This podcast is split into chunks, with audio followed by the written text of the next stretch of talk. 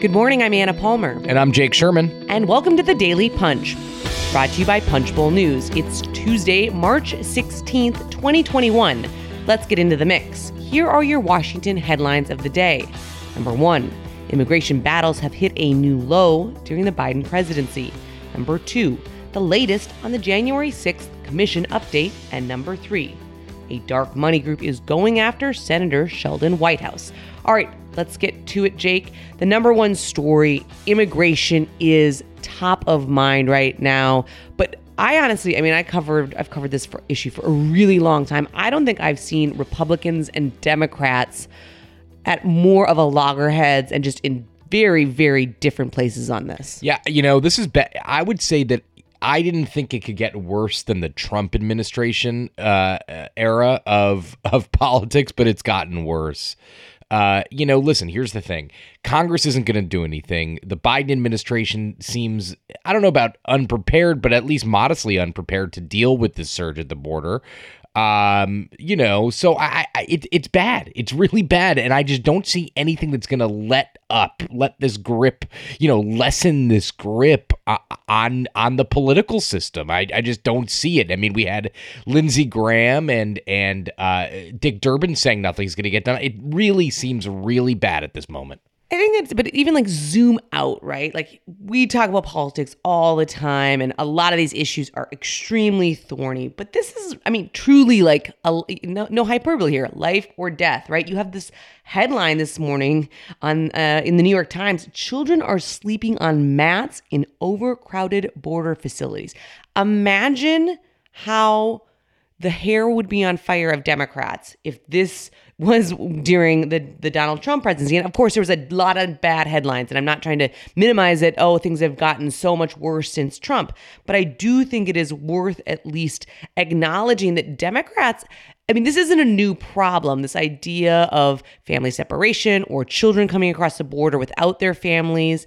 Um, you know, when we spoke with Ron Klain last week, he seemed almost open to ideas because the issue is that hard to grapple with. He said that, didn't he? He said he said that he is open to ideas. he said he's open to suggestions. I mean, uh, this is a problem that nobody and, and listen, I, no one's been able to solve it. And look look at what people are doing now at the border. I mean, Kevin McCarthy flew down there yesterday with a group of House Republicans for a photo op and to talk about the issue next to the wall that that Joe Biden stopped from being constructed. So yeah, I mean, I don't see how this is going to get better, and it's another uh, uh, couple years, at, you know, we think of of immigration and border politics.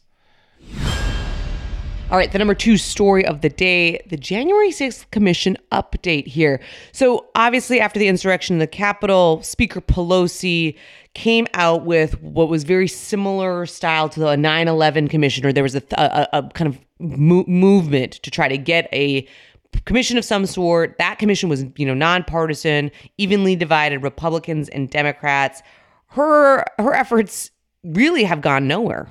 Nowhere, zero. Uh, but listen, I, I, we should be we should um, I guess we should be a little bit more gracious here. I mean, Pelosi's been trying to get Republicans to negotiate with her over this. Uh, Pelosi because she didn't come out with the evenly split commission, right? I mean, it was kind of. But she's open to negotiation on the ratios. She's open to negotiation, so she proposed seven Democrats, four Republicans, and has suggested that she's willing to even that out a little bit. What she's not willing to do, it doesn't seem, is have a. Uh, some sort of panel that is focused on political violence broadly speaking. She doesn't want a a BLM and Antifa panel. She wants a panel that would be uh, focused on January 6th. Um, so I mean, listen, I think that that is a that is going to be the sticking point. All right, and the number three story of the day we have this is just so classic the Washington game. We have dark money groups going after Sheldon Whitehouse after he went after them for for using uh, for, for getting involved in what he sees as kind of uh, an inappropriate use of kind of trying to influence the judiciary. Yeah, listen, Sheldon Whitehouse has been extraordinarily vocal about his opposition to dark money. We've written about it in the past, and now he's getting hit over uh, what what conservatives, what this what this group is saying is hypocrisy. It's a typical Washington game. It's a typical Washington back and forth. Sheldon Whitehouse has taken a big big big target here at um, at the Federalist Society, so he could expect some incoming flack. Yep, and let's just say it's the Americans for Public Trust, a conservative nonprofit that does have an ad up right now in kind of that very standard fare uh, with a narrator speaking and another voice whispering into the background, hypocrite, and what what's he hiding? So it's very kind of Washington drama, but I do think it was important to include today because it just shows that each side on these issues, whether it's, you know, just there's just so much back and forth and kind of the political drama that plays out in the public versus what is actually b- being played out in the committee hearing room. So, Thank you so much for listening. Hit that subscribe button, leave us a rating and review. You can also subscribe to Punchbowl News at punchbowl.news. Have a great day and stay safe.